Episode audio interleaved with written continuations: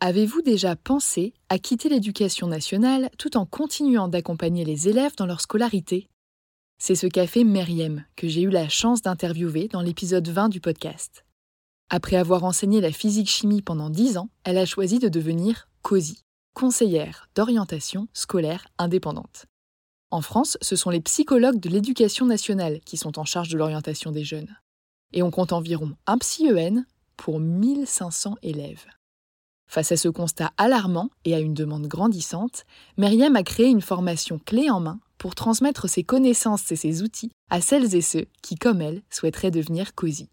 Si je vous en parle aujourd'hui, c'est parce que la huitième session de sa formation débute en septembre prochain. Au programme, sept séances de quatre heures de classe virtuelle, durant lesquelles vous bénéficierez d'un enseignement pratique et concret, d'une communauté en ligne, de supports, de ressources et de méthodologies, de conférences mensuelles et d'un suivi post-formation trimestriel.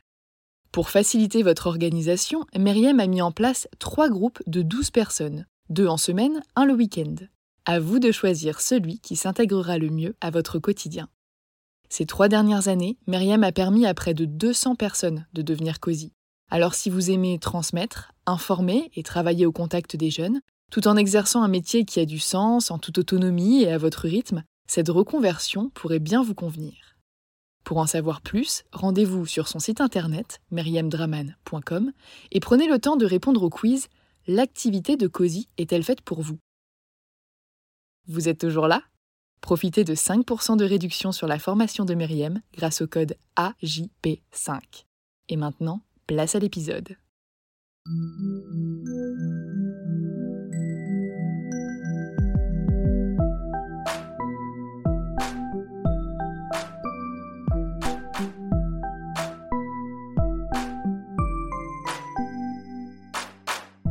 Bienvenue sur Avant j'étais prof, le podcast des enseignantes et enseignants qui ont osé la reconversion. Je m'appelle Florence, j'ai été professeure des écoles pendant six ans et j'ai créé cette émission en deux mille vingt pour me motiver à quitter un métier qui ne me convenait plus. Aujourd'hui, je suis rédactrice web S E O à mon compte et j'ai conservé ma casquette de podcasteuse. À travers cette quatrième saison, j'ai décidé de partager avec vous un dimanche sur deux des parcours aboutis de professeurs reconvertis. Pour vous aider à patienter jusqu'à dimanche, voici un extrait du prochain épisode. Déjà pour l'enseignement, euh, moi j'ai découvert justement quand je faisais ma reconversion professionnelle qu'il y avait un espèce de service euh, ressources humaines qui existait et qui était là du coup pour le bien-être des enseignants. En tout cas dans le Val-de-Marne c'était le cas parce qu'au moment où j'ai voulu quitter euh, l'éducation nationale, on m'a proposé absolument plein de ressources. C'est-à-dire que j'ai, enfin je l'ai pas fait parce que moi c'était trop tard, je voulais partir, mais on m'a proposé euh, de rencontrer un médecin, on m'a proposé euh, un mi-temps thérapeutique, on m'a proposé d'éventuellement avoir un reclassement, on m'a proposé en fait des solutions qui jusque-là ne m'avaient jamais été proposées.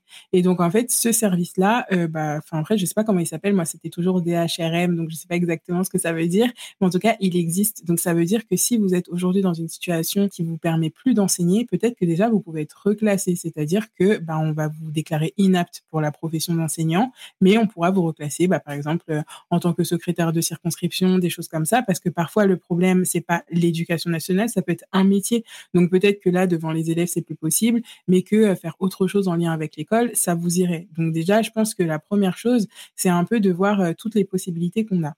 Après, euh, d'oser aussi se faire accompagner. Donc, euh, franchement, aller voir un psy.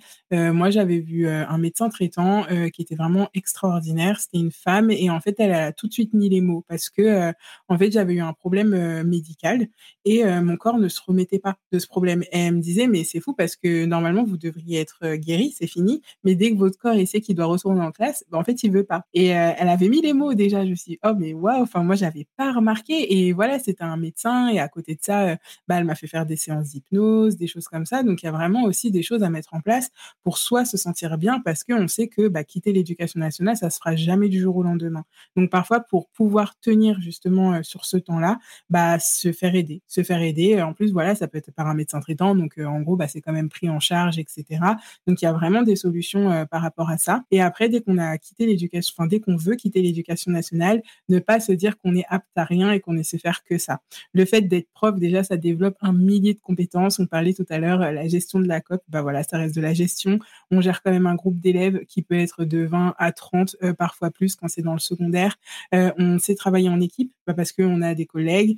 Enfin voilà, on sait gérer les conflits parce que bah, ça peut être les conflits entre les enfants, les conflits entre les parents, ça peut être les conflits entre les collègues. Soi-même, on peut être euh, victime d'un conflit qui ne nous concerne pas, mais du coup, il faut savoir euh, pouvoir se défendre, pouvoir rebondir. Enfin, déjà, ces compétences-là, elles existent et elles sont utiles dans d'autres métiers que celui de prof aussi. Donc déjà, on ne sait pas rien faire à part être prof. Et au-delà de ça, ne pas avoir peur non plus bah, justement de faire un bilan de compétences ou peut-être de parler à des personnes qui font le métier que vous aimeriez faire. Par exemple, il y a des personnes qui aimeraient bien être psy, je sais pas, ou sophrologue, enfin peu importe, même des choses qui sont un peu plus rares. Sur les réseaux sociaux, aujourd'hui, on trouve tout. Donc vous pouvez trouver des gens avec des métiers assez rares, des métiers bah, que vous avez envie de faire et ne pas hésiter à aller leur parler parce que souvent, ces personnes, bah, elles sont ultra contentes de pouvoir partager leur expérience. Donc finalement, ce qui ressort dans ces conseils-là, c'est ne pas rester seul. Vraiment ne pas rester seul euh, et voilà, s'ouvrir aux autres. Et après, pour se lancer dans l'entrepreneuriat, bah vraiment prendre conscience que si on se lance en micro-entreprise, en tout cas, même si ça s'ouvre en deux clics, il y a quand même des obligations et c'est mieux de les connaître avant que l'URSSAF ou les impôts ou que sais-je ne vous tombe dessus parce qu'à ce moment-là, c'est le trop tard, justement.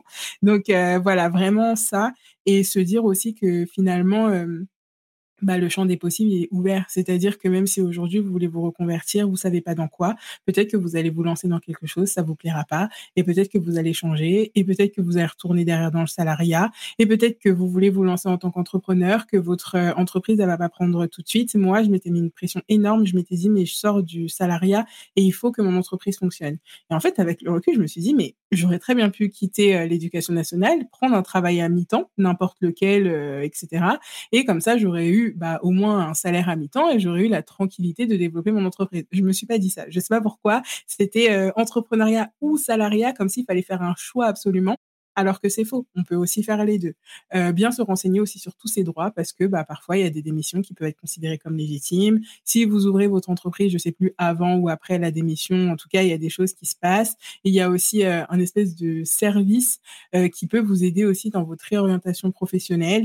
Donc, il y a vraiment plein de choses. Donc, vraiment, trouvez vos droits parce qu'on ne va pas vous les donner, mais vous cherchez parce qu'il y a vraiment beaucoup, beaucoup de choses finalement qui peuvent être mises en place et de, desquelles vous pouvez bénéficier. Mais surtout, voilà, le coût de la démission légitime, ça peut arriver. C'était ton cas en plus, toi. C'est moi, c'est ouais. moi, moi ça m'est arrivé. Voilà. Moi, j'ai démissionné alors que j'étais en disponibilité pour suivi de conjoint. Du coup, ma démission a été considérée comme étant une démission pour suivi de conjoint et j'ai découvert, sans le prévoir, que la démission pour suivi de conjoint faisait partie des, je sais plus, quatre, cinq, six motifs de démission légitime qui ouvraient des droits au chômage sous sept jours comme une rupture conventionnelle. Tu veux créer un podcast, mais tu ne sais pas par où commencer ? Je pense qu'on a ce qu'il te faut. Notre programme trente jours pour créer ton podcast répond à toutes tes problématiques. La conception de ton projet, le format de ton podcast, les visuels, le titre, l'enregistrement, le matériel, l'hébergeur, le montage, la communication, tout est réuni en un seul endroit pour faciliter le lancement de ton podcast. Mais au fait, nous, c'est qui nous ? Moi, c'est Florence, créatrice et hôte du podcast Avant j'étais prof. Et moi, c'est Solène, créatrice et hôte du podcast Friendship. À nous deux, on a publié plus de cent quarante épisodes et réuni cent vingt invités à nos micros. Notre aventure podcastique a connu de nombreux rebondissements. L'euphorie du lancement, la solitude, les doutes, la persévérance, la passion et enfin les audiences qui décollent. Au fil des années, nous avons affiné notre expertise. Et aujourd'hui, nous te dévoilons toutes nos techniques pour créer ton podcast en toute sérénité. Alors, n'attends plus pour faire entendre ta voix. Rejoins-nous dès maintenant sur formation podcast point podia point com et le podcast n'aura plus aucun secret pour toi.